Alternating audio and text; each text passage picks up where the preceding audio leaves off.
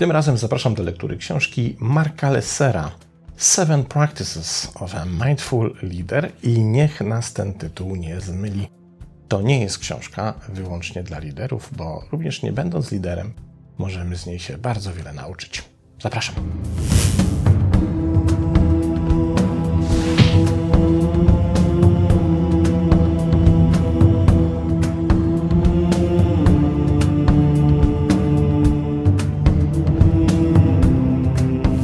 Jak zwykle zaczniemy od tego, by sprawdzić, kim jest autor książki, czyli Mark Lesser.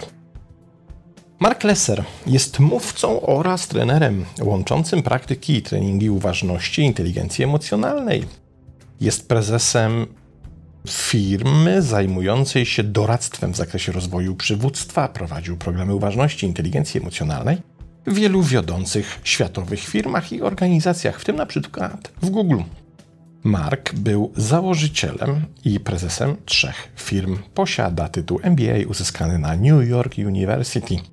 Zanim rozpoczął karierę biznesową i trenerską, był rezydentem San Francisco Zen Center przez 10 lat i dyrektorem Tassajara Zen Mountain Center, pierwszego klasztoru Zen w zachodnim świecie. Omawiana dzisiaj książka ukazała się w lutym 2019 roku. No i mamy niezwykle ciekawe, jak mam nadzieję się za niedługo okaże, połączenie. Oto mamy przedstawiciela Zen, takiego współczesnego, chyba świeckiego mnicha, który jest dyrektorem potężnego ośrodka Zen w Stanach Zjednoczonych i jednocześnie gościa, który uczy przywództwa i zarządzania innymi ludźmi, a wszystko to zanurzone jest w technikach mindfulness, bo przecież książka się nazywa właśnie w taki sposób, czyli 7 praktyk lidera mindfulness. Natomiast co do tytułu tej książki, niech nas to nie zwiedzie, tak jak powiedziałem we wstępie, że jest to książka wyłącznie przeznaczona dla liderów, ponieważ nie tylko jest ona dla liderów, możemy z niej zaczerpnąć wiele pożytecznych informacji dla nas, również dla tych, którzy się w żaden sposób nie identyfikują z byciem liderem. I pamiętajmy, że tytuły bywają zwodnicze, czego najlepszym dowodem jest tytuł jakże świetnej, dobrej książki Karol Dweck, która akurat dla odmiany ukazała się na rynku polskim, pod tytułem Nowa psychologia sukcesu. I tak naprawdę sam ten tytuł spowodował, że pewnie część czytelników z obrzydzeniem nań popatrzyła, nie biorąc tego nawet do ręki. A szkoda, bo książka jest niezwykła. Na przykład mówi o tym, w jaki sposób może następować zmiana na planie naszego życia, naszych na przykład cech charakteru, czego wcześniej nie wiedzieliśmy, ale tytuł zwodniczy i niestety wprowadzający w błąd. Zaglądnijmy zatem do tego, czego się możemy nauczyć od Marka Lessera. I przeczytajmy pierwszy fragment. Uważność jest sposobem bycia i widzenia, które przesuwa naszą perspektywę. Jest to pragmatyczne, ponieważ pomaga nam rozwiązać codzienne problemy w skuteczny i wydajny sposób. Rozwija także nasz sposób bycia, dodając głębi i bogactwa doświadczeniu samego życia. Z uważnością każde zadanie jest traktowane z pokorą i ufnością, z jednoczesną nadzieją i odpuszczeniem nadziei. Ostatecznie uważność jest tajemnicza, pogrążająca się w pytaniach o świadomość, narodziny, śmierć i nietrwałość, zapewniając nam jednocześnie bezpośrednie doświadczenie, że kiedy odpuścimy nasze lęki i nawyki, powstanie spokój, głębokie poczucie miłości i głębokie poczucie znaczenia i związku z życiem. Oczywiście z tej książki wybrałem jedynie kilka fragmentów, żebyśmy się mogli jej bliżej przyjrzeć, co jakby nie wyczerpuje całej złożoności i bogactwa tego, o czym pisze nasz fantastyczny autor, bo tam naprawdę znajduje się bardzo wiele rzeczy. Ale pierwszy fragment, który wybrałem i który, na który, który zwrócił moją uwagę, dotyczy zadziwiającej rzeczy, a mianowicie tego, co autor nazywa luką. Otóż istnieje pewna luka, która, jak ją już rozpoznamy, jak sobie uświadomimy w naszym życiu tę lukę, to ona tak naprawdę zaczyna nie dawać nam zasnąć. Zaczynamy się przyglądać jej z coraz większym niepokojem. Im bardziej jesteśmy świadomi tej luki, tym bardziej się zastanawiamy nad swoim życiem. Przyjrzyjmy się zatem temu, co autor ma na myśli, mówiąc o właśnie tej luce. Rozpoznanie luki między tym, jak żyjesz, pracujesz i działasz, a tym, do jakiego życia, pracy i działania aspirujesz, może być bolesne, głębokie i jednocześnie transformujące. Równie inspirujące jest działanie na rzecz zmniejszenia tych luk w skuteczny, praktyczny sposób. Uważność pomaga nam w obu wysiłkach, pomaga nam zidentyfikować i wypełnić te luki. W rzeczywistości myślę, że samo nazywanie tych luk może być wspaniałym darem, aby odczuwać zarówno ból, jak i możliwość zadowolenia, łatwości i skuteczności połączenia. Dla mnie rozpoznawanie, angażowanie się i uczenie się z bólu i możliwości dostrzegania istniejących luk jest zarówno podstawową praktyką uważności, jak i podstawową praktyką przywódczą. Co więcej, luki, które identyfikujemy w pracy, niezależnie od naszej pracy, często są powiązane z lukami, których doświadczamy w domu, w relacjach, jako rodzice i tym podobne. Luki bólu i możliwości istnieją w każdej sferze, a czasami, kiedy rozpoznajemy lukę w jednym obszarze, może się ona otworzyć strumień rozpoznania, który wykracza daleko poza naszą pierwotną perspektywę. To rozpoznawanie luk jest bardzo zbliżone do tego, o czym opowiadałem w kontekście książki Cindy Wigglesworth 21 umiejętności związanych z inteligencją duchową, bo tak naprawdę to rozpoznawanie tej konkretnej luki, ono i owszem, jak pisze Mark Lesser, jest niezwykle bolesne, ale z drugiej strony ból związany ze świadomością istnienia takiej luki jest tak naprawdę rodzajem otwarcia drzwi, czyli on jakby nas zaprasza do tego, by postąpić krok dalej. I Lesser nawet mówi, on umożliwia tak naprawdę postąpienie kroku dalej. My bardzo często chcielibyśmy zamieść te luki pod dywan. Bardzo rzadko lubimy o nich mówić, bardzo nam nie pasują, bardzo powodują poczucie tak naprawdę olbrzymiego dyskomfortu, a więc cierpienia i bólu, bo kiedy się nagle orientujemy, że żyjemy nie tym życiem, które, którym chcielibyśmy żyć, że pracujemy wykonując nie te czynności, nie tą aktywność, do której jesteśmy predysponowani, czy zgodnej z czymś, co moglibyśmy nazwać naszą życiową misją, czy też powinnością, to świadomość istnienia tych luk w pierwszym wrażeniu, czyli w tym takim pierwszym kontakcie, mówi nam, jakże bardzo nieszczęśliwi z tego powodu jesteśmy. I teraz staje mi przed oczami inna książka. Książka pewnej pielęgniarki nowozelandzkiej. Ona się, z tego co pamiętam, nazywała Bonnie Ward. I to jest książka, która wyszła w języku polskim, została publikowana na polskim rynku pod tytułem Czego ludzie żałują przed śmiercią. I jeśli czytaliście, to super, jeśli nie, to zachęcam gorąco do tej lektury, bo tam ta książka została napisana na podstawie wieloletnich rozmów pielęgniarki pracującej z ludźmi, którzy umierali w hospicjach. I ona prowadziła z nimi rozmowy, zadając im w sumie wciąż to samo pytanie: czego tak naprawdę żałujesz teraz, w tym momencie, kiedy już wiesz, że odchodzisz z tego świata? Kiedy wiesz, że umierasz, kiedy wiesz, że twoje życie się skończyło i nie masz już tak naprawdę wpływu na nic, by móc cokolwiek w tym życiu zmienić. I okazuje się, że ludzie na łożu śmierci bardzo często odpowiadają dokładnie to samo.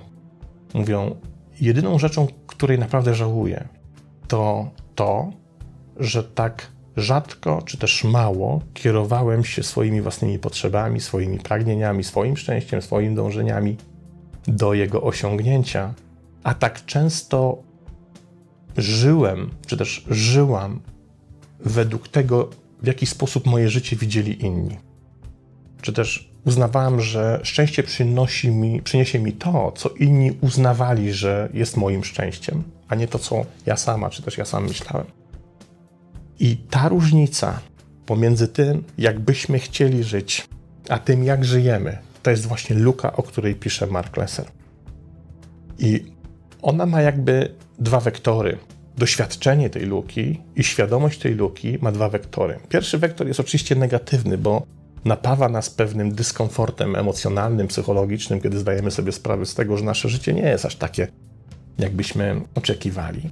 ale jest też wektor pozytywny i właśnie na ten pozytywny wektor zwraca uwagę Leser. Mówi, jeśli znajdujesz się na takim poziomie świadomości, by zdawać sobie sprawę z istnienia tej luki, to sama ta świadomość, samo to, że odkrywasz, że to nie jest to, co chcesz robić, jest zaproszeniem do tego, by to zmienić. Oczywiście inną kwestią jest to, czy zdołasz to zmienić, czy też nie. Co musi się stać, by to, ta zmiana była możliwa. Jak wielkie wyzwanie, czy też jak wielka praca cię czeka przed tą zmianą, to jest inna kwestia. Ale świadomość istnienia luki, odkrycia tej różnicy pomiędzy tym, co robisz, a co tak naprawdę powinieneś robić, jak żyjesz, a jak powinieneś żyć, jak pracujesz, gdzie pracujesz, a jak powinieneś pracować i gdzie powinieneś pracować, to odkrycie tego może być pierwszym krokiem do dokonania zmiany, bo uświadamia nam, że dopóki to się nie zmieni, to będziemy żyli w dyskomforcie. A najgorsze, co możemy zrobić, to właśnie to, co jest podstawą, fundamentem książki Boniuer. Uświadomić sobie pod koniec życia, że tego się już nie da zmienić. Luka już za nami. Przeszło. Już nie ma na nią wpływu. Straszna rzecz. Ale jeśli to wiemy, to możemy zadziałać. I Mark Lesser pisze następujące słowa. Kiedy nasze idee i plany zderzają się z rzeczywistością, Rzeczywistość na ogół wygrywa, niezależnie od tego, czy chodzi o rzeczywistość naszych starzejących się ciał i umysłów, o nasze emocje, wstrząsy w świecie biznesu, czy o zmieniające się priorytety i uczucia innych ludzi, rodziny, przyjaciół i współpracowników. Gdy tak się stanie, możemy nie chcieć przyznać, że rzeczywistość nie spełnia naszych oczekiwań, ale stwarzamy problem dla siebie, jeśli tego nie zrobimy. Musimy zobaczyć to, co wojsko nazywa prawdą gruntową, czyli to, co się właśnie dzieje, rzeczywistość bitwy lub sytuacji w terenie, w przeciwieństwie do tego, co przewidują raporty wywiadowcze i plany misji. Podstawową prawdą jest to, co mówisz sobie i najbliższym przyjaciołom na temat rzeczywistości, Twojego doświadczenia, w przeciwieństwie do tego, co chcesz, lub tego, na co miałeś nadzieję, lub zaplanowałeś, lub jak chciałbyś się zaprezentować przed innymi. Praktyka uważności ma na celu zrozumienie i zmianę natury strachu, niezadowolenia i doświadczenia oddzielenia. Praktyka uważności pomaga nam dostrzec, jak to, co uważaliśmy za zwyczajne, jest niezwykłe, jak przyziemne życie jest cudowne w tym samym czasie, w chwili obecnej, w czasie teraźniejszym. I tutaj dochodzimy do sedna książki, Marka Lessera, który mówi, że wszystkie te doświadczenia, które mogą się dla nas stać początkiem zmiany, one wszystkie muszą być osadzone w tu i teraz. Dopóki, dopóty nasz umysł błądzi, dopóty, dopóki nasz umysł wędruje, czy to po konceptach przeszłości, czy po konceptach przyszłości, czy po tym, w jaki sposób my wspominamy to, co się wydarzyło, oczywiście wspominając nasz przefiltrowany obraz tych zdarzeń oraz to, w jaki sposób my wyobrażamy sobie przyszłość, antycypujemy to, co się ma stać. Dopóki to robimy, dopóki pozwalamy naszemu umysłowi na te wędrówki, to jednocześnie tym samym odbieramy mu możliwość egzystencji w tu i teraz. Zaś ta egzystencja w tu i teraz, ta uważność jest nam niezwykle potrzebna właśnie do tego, byśmy mogli zauważyć rzeczy takimi, jakie one są. To jest właśnie dostrzeżenie w swoim życiu wszystkiego tego, co cię otacza w danej chwili. Tu i teraz, bez żadnych wycieczek, bez żadnych wędrówek, bo dopiero na tej bazie jesteś w stanie, kiedy zajrzysz w tu i teraz, jesteś w stanie dopiero odkryć to, do czego możesz zmierzać i z jakiej pozycji startujesz. Możesz odkryć to, czym dysponujesz, a jakie braki jeszcze musisz uzupełnić. Możesz odkryć to, gdzie dokładnie się w przestrzeni znajdujesz i w którym kierunku zmierzasz, i czy ta droga w tym kierunku na ten moment Twojego życia jest możliwa. Wszystkie te odkrycia, o których mówi Lesser, one są możliwe wyłącznie wtedy, kiedy jesteś zanurzony w totalnej, obecnej uważności. W sytuacji, w której Twoja głowa znajduje się dokładnie tam, gdzie znajduje się Twoje ciało. Kiedy myślisz o innych, kiedy porównujesz się z innymi, kiedy śledzisz historię życia innych, kiedy interesujesz się tym, co się dzieje poza tobą w kontekście porównywania, czy też myślenia, czy dla mnie to też by było dobre, czy ja bym też tak chciał, ja bym też tak chciała, to tracisz łączność z tą prawdą gruntową, w której jesteś. Ona jest najważniejsza, bo kiedy dotykasz tej prawdy gruntowej, wiesz gdzie jesteś, wiesz co masz do zrobienia, to to właśnie ci otwiera drzwi do zmiany. I to jest fundamentalna zasada, wynikająca również z tej perspektywy, o której mówi i do której nas zachęca Leser.